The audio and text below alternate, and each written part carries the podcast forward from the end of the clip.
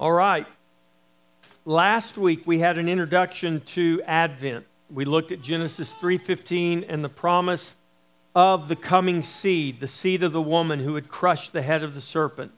And we looked at the scripture and we determined that that promised seed based on what the scripture teaches us, that promised seed of the woman is the person of the Lord Jesus Christ.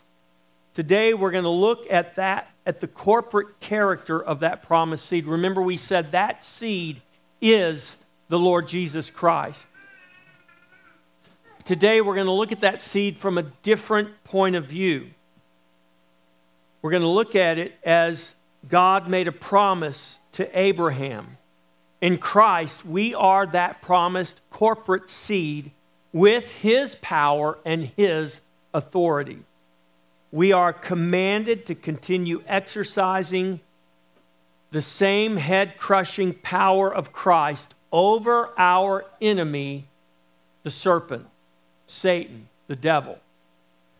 With the start of Advent, which is today, the first Sunday of Advent, leading up to Christmas, with the start of Advent, we will look at the promise of the coming seed, who is Christ. And we will do so today in the context of Christ gathering for himself a head crushing people who make manifest the corporate character of the seed. The corporate seed of promise, who is the church of the Lord Jesus Christ. That's us. We are the church. We are the people of God, the children of God, born of the Spirit by grace through faith in Jesus Christ. We are that corporate seed. Our text today, I'm going to read to you Genesis chapter 3, verse 15, that we read last week. And then I'm going to read to you from Genesis chapter 1, I mean, Genesis chapter 7, the first seven verses, where God gives to Abram the promise. Father, we ask that you would today, by your Holy Spirit, open our hearts and minds. We ask, God, that you would teach us through your word. We ask that you would help us to lay down, Lord, false understandings, misrepresentations, things that we take and we hold on to, believing they are true, but in fact they are not. Help us, Lord, to lay those things aside and to look with eyes wide open into your word and allow your spirit to bring light and illumination in that word that we would be a people transformed for your glory, conformed to the very image of the Son of glory, the Lord Jesus Christ. We ask that you would do this, that we would be a witness and a testimony in this world for Christ, the glorious Son of God and the only Savior of man. Father, we thank you for this. In Jesus' name, amen. Genesis 3:15 and I will put enmity between you and the woman and between your seed and her seed. He shall bruise your head and you shall bruise his heel. Now we're going to fast forward about 2,000 years to Abraham, found in Genesis chapter 17. Not the first time we see Abraham in Scripture. We first encounter Abraham in Genesis 12, where God makes the blessing or declares the blessing given to Abram. Remember, Abram was the one called out of his land, out of his country.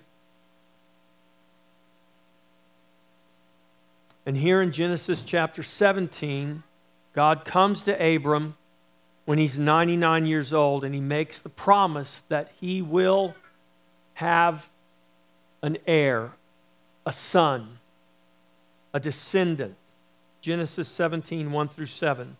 Then Abram When Abram was 99 years old, the Lord appeared to Abram and said to him, I am Almighty God. Walk before me and be blameless. And I will make my covenant between me and you, and will multiply you exceedingly. Then Abram fell on his face, and God talked with him, saying, As for me, behold, my covenant is with you and you shall be a father of many nations. No longer shall your name be called Abram, but your name shall be Abraham, for I have made you a father of many nations. I will make you exceedingly fruitful, and I will make nations, plural, nations of you, and kings, plural, kings shall come from you and I will establish my covenant between me and you and your seed, the King James Version says. Your version probably says, if it's not a King James, uses the word descendants there, but it is the word, literally, the word seed. Between me and you and your seed or your descendants after you in their generations for an everlasting covenant to be God to you and your seed or your descendants after you. This is the word of the Lord. So the promised seed is singular and it is corporate. We looked at the singular character of that seed last week when we said that promise, the first promise of the coming of Jesus. This is Advent. We're celebrating the coming of Christ. We're not waiting for Christ to come, He's already come. Now, He's going to come again, He's going to rule and reign on this earth. But a lot of people are so focused on the final coming of Jesus, they have forgotten that He's already come and they have forgotten what He actually accomplished here. And Christmas has become this celebration of gift giving, and I think we as Christians should give gifts and should celebrate greater, more heartily, more passionately than anyone in the world because we truly understand why we are giving gifts, why we are celebrating this, this season. But we need to also be careful that we don't get caught up in the worldliness and the traditions of men to the point that we forget that Jesus came and he actually accomplished something. He actually, in fact, in his own words, finished something when he came. And so we looked at the singular nature, the singular character of that seed in the person of the Lord Jesus Christ last week. Today, I want to talk to you about the corporate character or the corporate nature of that seed. In Scripture, there is both a singular character of the seed as well as a corporate character.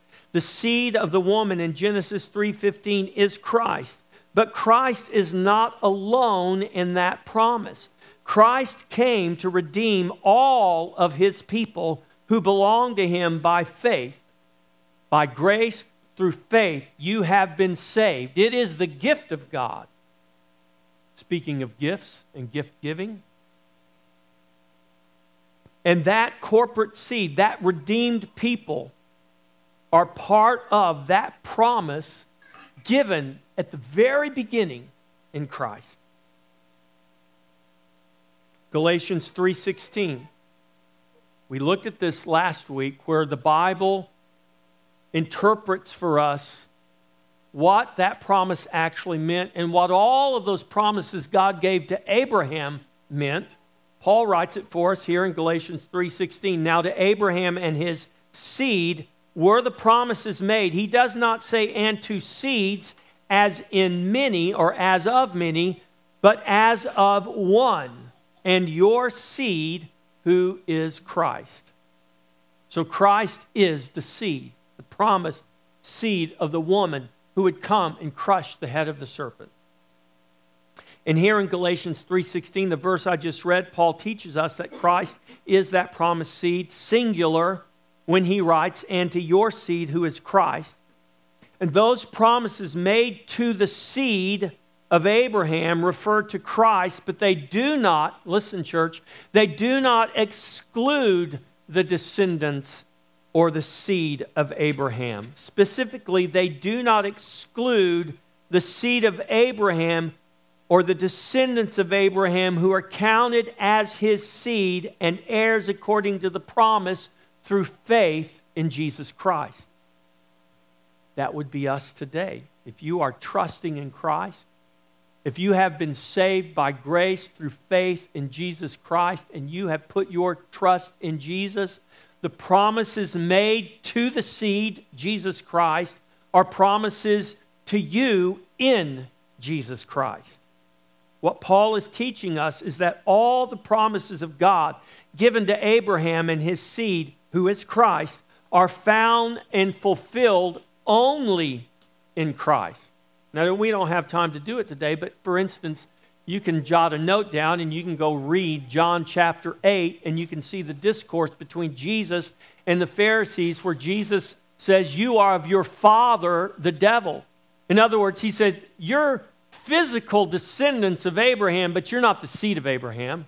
Because if you were truly Abraham's descendants, you would not reject me, you would embrace me. In fact, you would recognize who I am. But because you are of your father, the devil, because you're not the seed of Abraham, you're a liar and a murderer just like your father is. And what Paul is saying is those promises made to Abraham are found in, fulfilled in, experienced in Christ.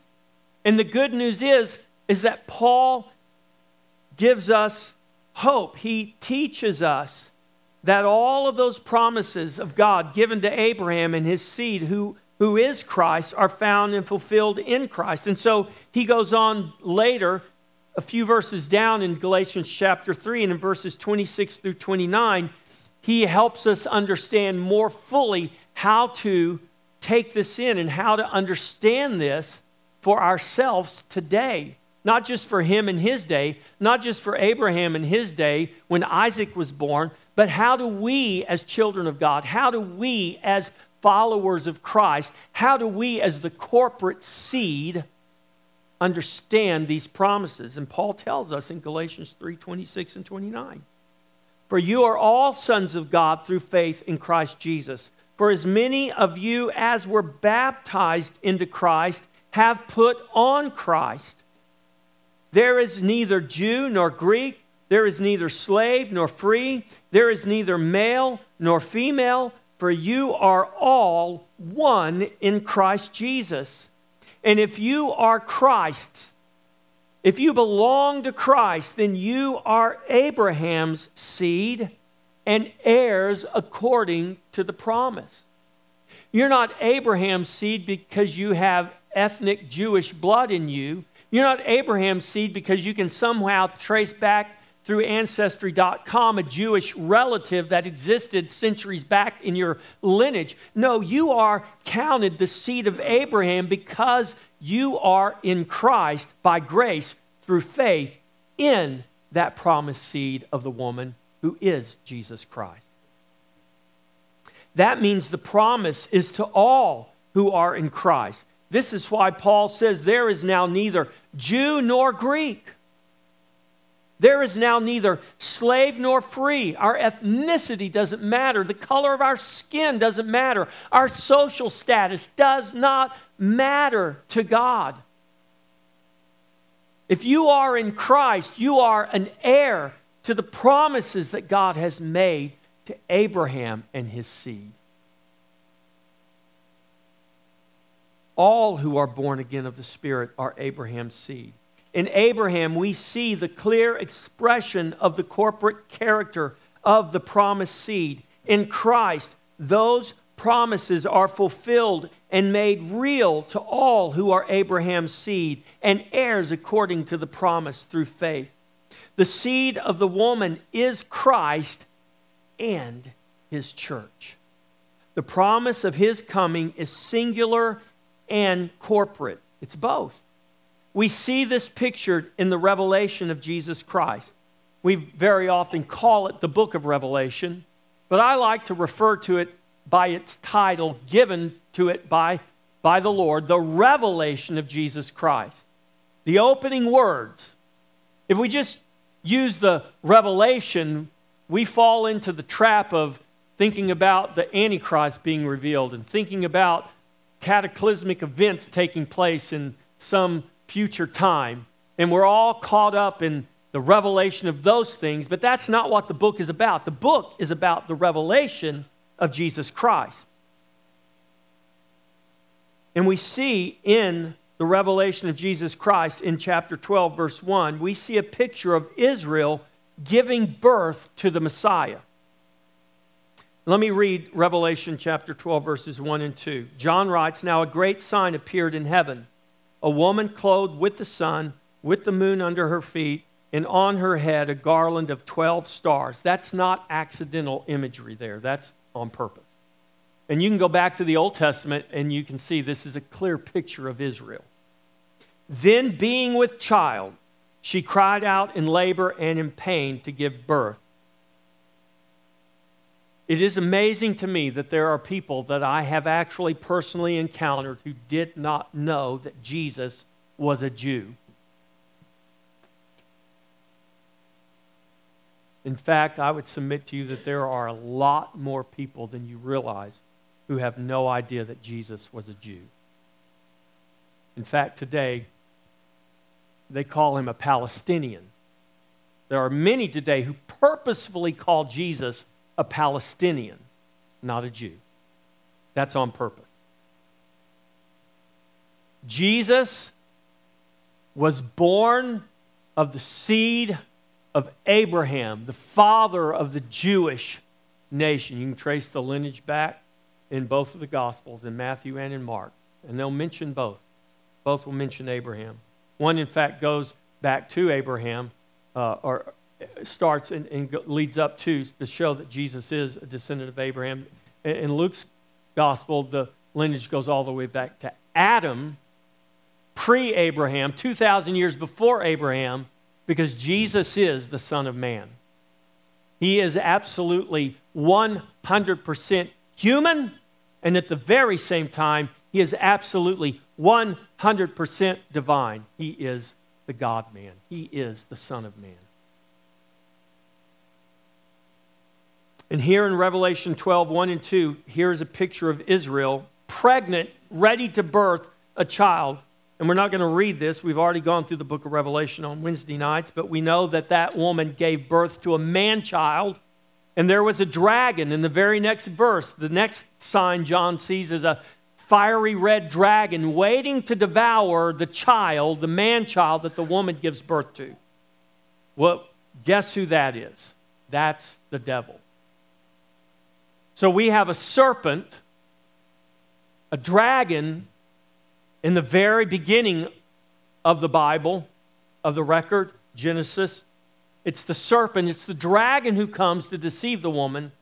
And here in Revelation, John is picturing for us this reality that now the promised seed has come. Israel is pregnant with the birth of the Messiah, and there is the dragon, the serpent, waiting to devour the man child. This is a picture of the devil seeking to stop the promised seed from coming forth. Since the beginning, since that moment when God proclaimed the doom of the serpent, the serpent has been working through history trying to stop the coming forth of that promised seed. But guess what? He has worked in vain. He has worked to no avail. For the devil cannot stop the plan and purpose of God. You, Christian, should know this.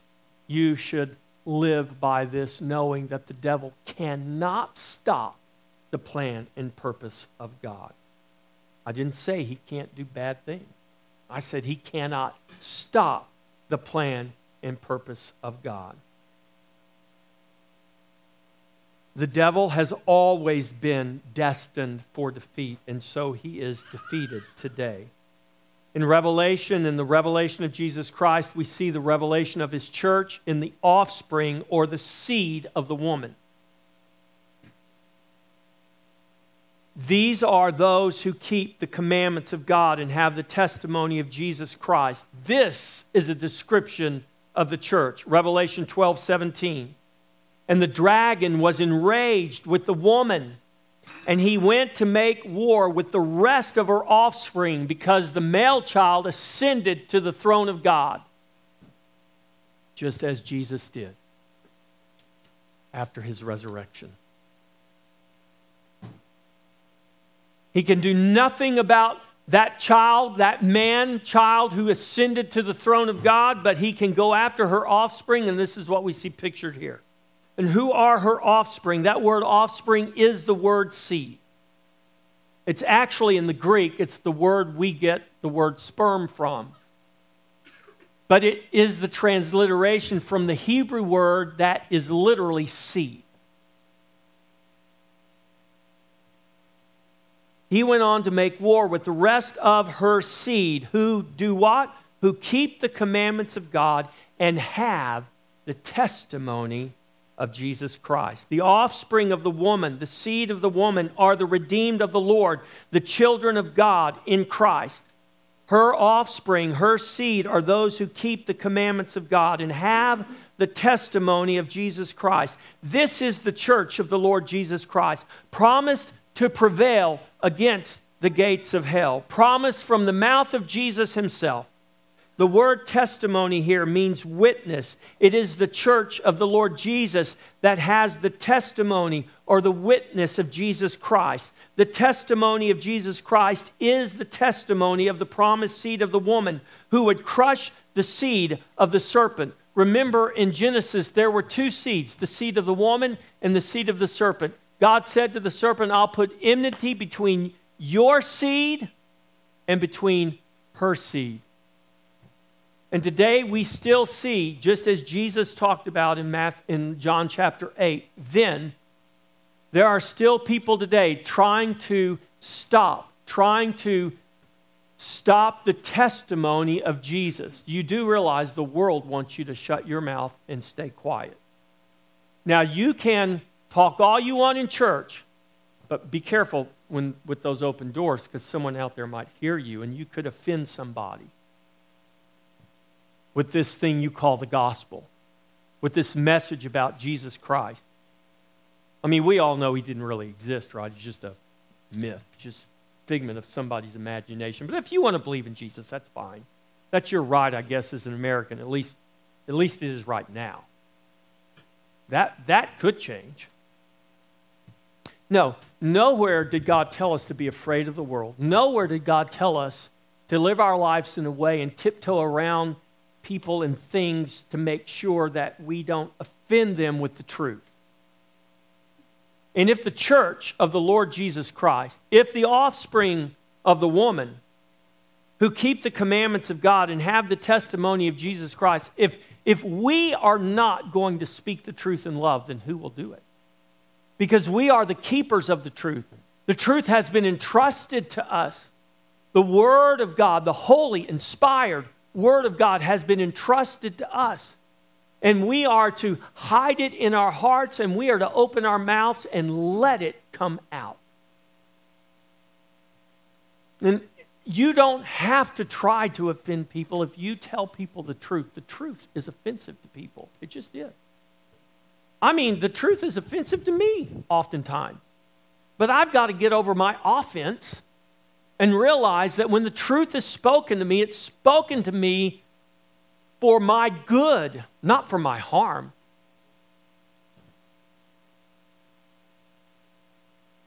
We have to get over feeling bad about telling people the truth because we are commanded to tell the truth. So we are the people of God who carry the testimony of Jesus Christ.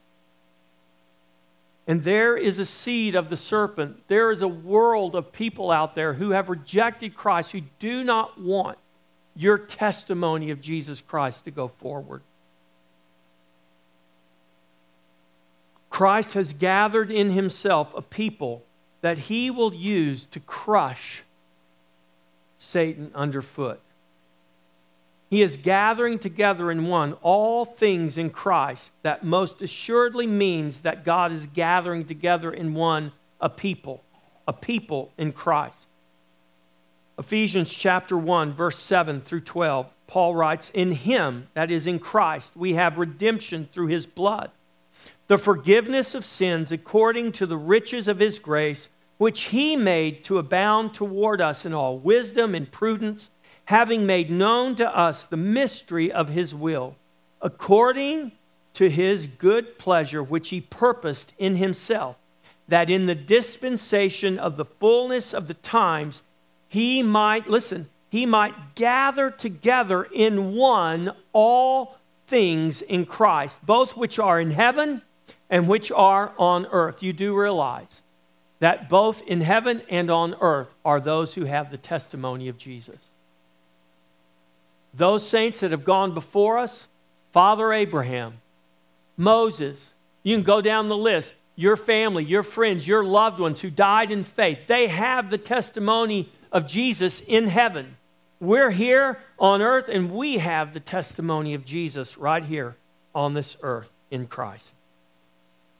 In him also we have obtained an inheritance, being predestined according to the purpose of him who works all things according to the counsel of his will, that we who first trusted in Christ should be to the praise of his glory. Christ has made the riches of his grace abound toward us in all wisdom no small part of that grace given to us, abounding toward us, is the reality that Christ is still crushing Satan under our feet. I read this verse to you last week. I want to read it again Romans 16 20. Toward the end of Paul's letter to the Romans, Paul makes this statement And the God of peace will crush, will crush, looking forward, will crush Satan under your feet shortly. The grace of our Lord Jesus Christ be with you. Amen. So, on one hand, you might say, well, wait, I thought you said Jesus has already crushed Satan under his feet. And now you're saying, Paul's saying to the Romans, he will crush. And the answer to that question is yes to both. Yes, he will. He has and he will. Paul writes that the God of peace will crush Satan under your feet shortly. Think about that statement for just a moment. The, the, these are the kind of verses in the Bible that confuse the world because they don't know who God is, because they're dead in their sin and they are darkness. And someone might say, well, how can the God of peace crush anything? Why would the God of peace crush someone, even the devil? Because isn't God going to forgive the devil one day? I've had people tell me that also. That they firmly believe that God will even forgive the devil one day, and the devil will be in heaven with everybody else. And I say, you better go read your Bible again. There's nothing contradictory about the God of peace crushing his enemies. In fact, the scripture is full of exhortations and encouragement to God's people that God will indeed crush his enemies. Now, there's a way that we are to bless our enemies. And we don't bless them by giving them more tools to destroy us with. We bless them by praying that they might come to their own destruction in the cross of Jesus Christ and no longer be our enemies, but become our brothers and our sisters. That's what it means to bless your enemies. That they would come to know Jesus and no longer be our enemies. God is not at peace with Satan. God is conducting a spiritual warfare against the powers and principalities, against the rulers of the darkness of this age through his angels in the heavenly realms and through his church on the earth. The outcome of the war is not in question. Jesus has already won the victory. The scripture is clear about that. But the battle is not over. The scripture is also clear about that. Paul says in, in Ephesians 6 we wrestle not against flesh and blood but against powers and principalities. So the battle's not over. There are still enemies that must be put underfoot. It's not a question of if they will be put underfoot, but when they will be put underfoot. For Christ is already victorious. In Romans 6:20, Paul informs the believers in Rome that God will crush Satan under their feet shortly. So it's not a matter of if he will crush Satan under their feet, it's a matter of when. And Paul says it will happen shortly. And here in that verse in Romans 16 20, Paul is referencing the promise God made in Genesis 3:15 that the seed of the woman would crush the head of the serpent. And in doing that, he is reminding that church in Rome that they are part of that seed. They are the corporate expression of that seed promised in Genesis 3:15. Guess what? We are the corporate expression of that seed promised in Genesis 3:15. God will crush Satan under your feet shortly.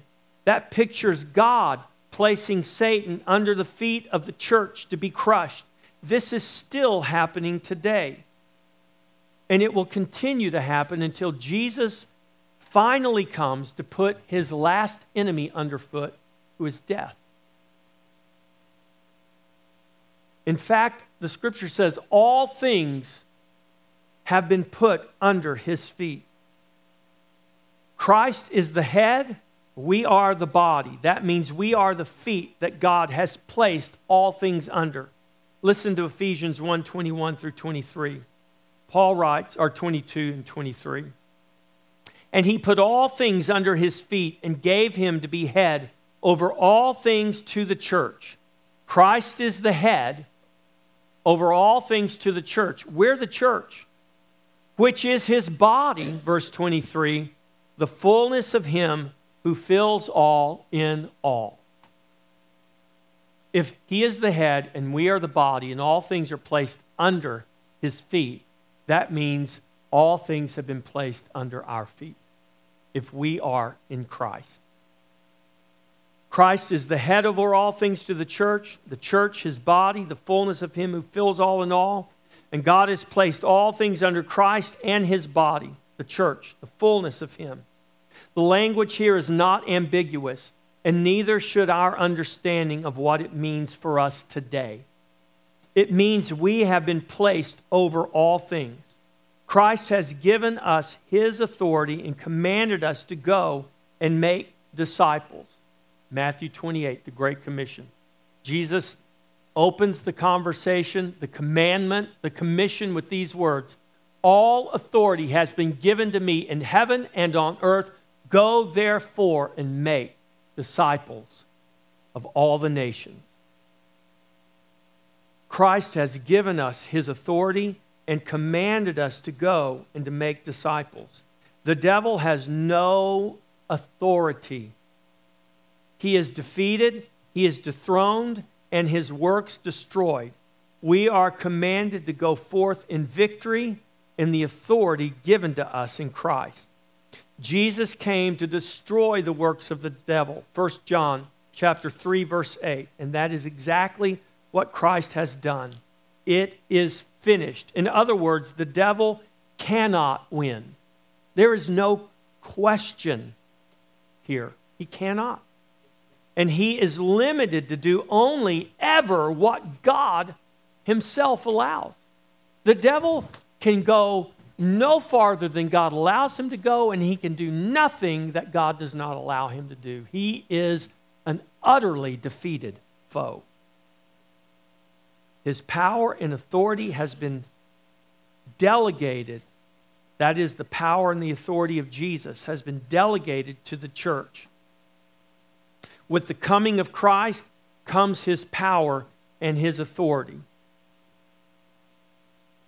Advent is the celebration of his coming. And with the coming of Christ, Christ brought his power and his authority, and it is to be exercised over all of his creation. In the very beginning, when God created man and placed him in the earth, he said, Go, subdue it, take dominion, be fruitful, and multiply. When Jesus said to his disciples, and he was talking to his disciples at that point with him on the earth, but he was saying those words for us today, for we are his disciples.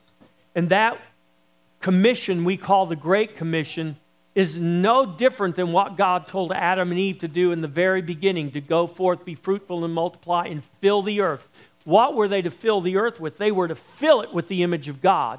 They were to fill it, and because they were created in the image of God, they were to fill the earth with that image.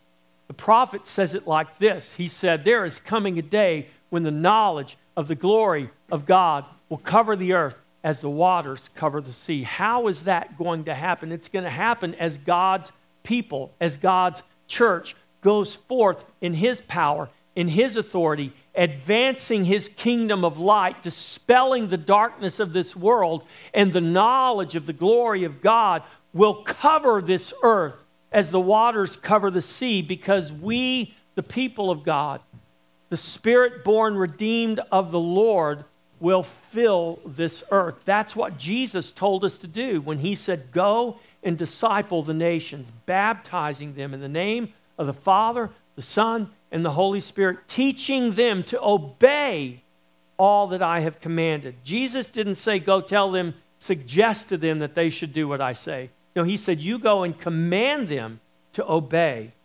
all that I have said. Luke chapter 10, verses 18 and 19.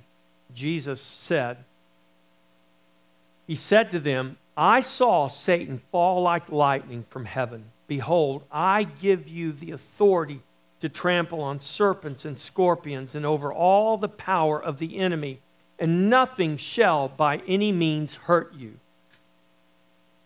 Now, to my brethren up in the Appalachian region of the United States, they interpret this scripture far differently than I do.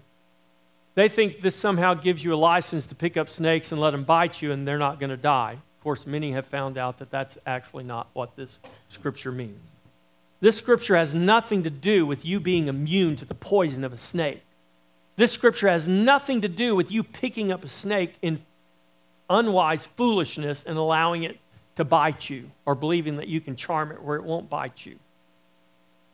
This doesn't even mean, this, this has nothing to do with slithery snakes in your garden or in your chicken coop. Some of those you might want to kill, others you might want to leave there because they actually can be beneficial. This is not about that. This is a reference all the way back to Genesis chapter 3, verse 15. Who is who is instructing his disciples here? It is Jesus, the promised seed, who came and crushed the head of the serpent. And he's saying now, I, Jesus, the promised seed of the woman, I now give you my authority to trample on serpents and scorpions. This is not given as a promise that snakes won't hurt us. It's given as a reference to the promise that the seed of the woman would one day come and trample the head of the serpent. And that day has come. That's why we celebrate Advent. For Christ has come. He came and he did conquer, and he did triumph over his enemies. And Satan has been crushed under his feet. And that means that God has crushed Satan under our very feet. This is what Jesus was declaring when he gave his disciples authority to trample on serpents and scorpions and over all the power of the enemy. In Christ, we have nothing to fear from the enemy, for he cannot hurt us. Christ has triumphed over him. And this is why we are commanded to give no place to the devil. He cannot take from us, but we can give place to him. Otherwise, the command would not be in Scripture.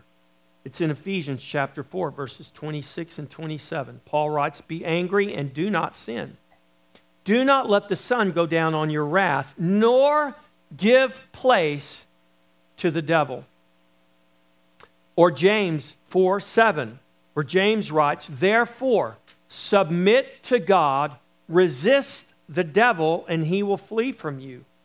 We are to give no place to the devil. We are to always resist him as we are submitted to God in obedience to Christ.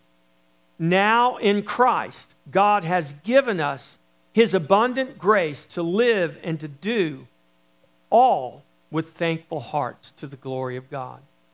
This is why God says, Be thankful for all things, and it also says to be thankful in all things. When you're walking through the valley of the shadow of death, it's hard to be thankful. But yet, the scripture says that we are to be thankful. Why?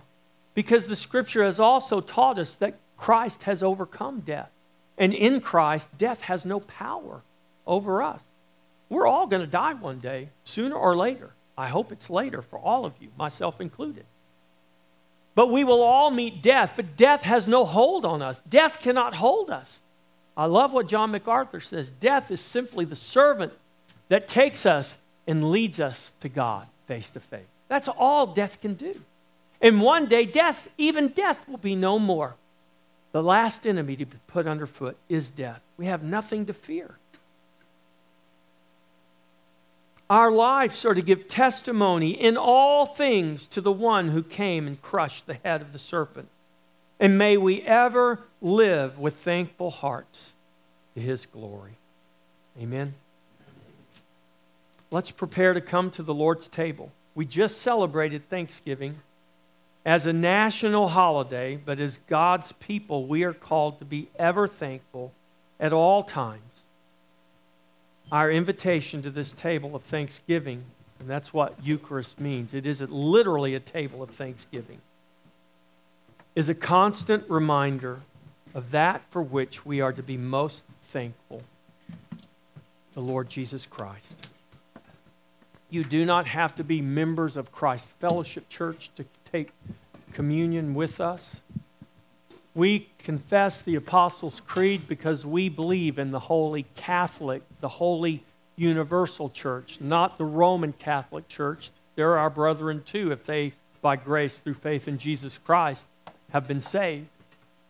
But if you count yourself a member of God's covenant people, you are welcome to this table. Let's all stand.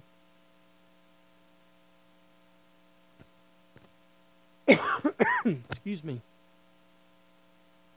Your charge today, it is not in great ways, but in small ways that we most often find Satan crushed under our feet.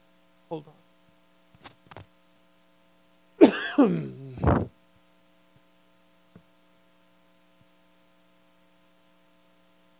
It is not in great ways, but in small ways that we most often find Satan crushed under our feet. We are charged to give no place to the devil.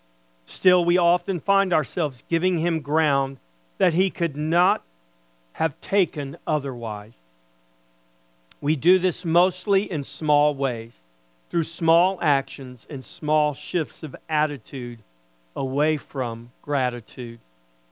It is the little foxes that spoil the vine, the scripture teaches us. And so it is the small things that we are most often challenged by. We are prone to pay attention to the big things that often draw our attention and draw our gaze. And while we are focused on the big event, the enemy takes advantage of the distraction to tempt us in small ways we think are not important, but they are.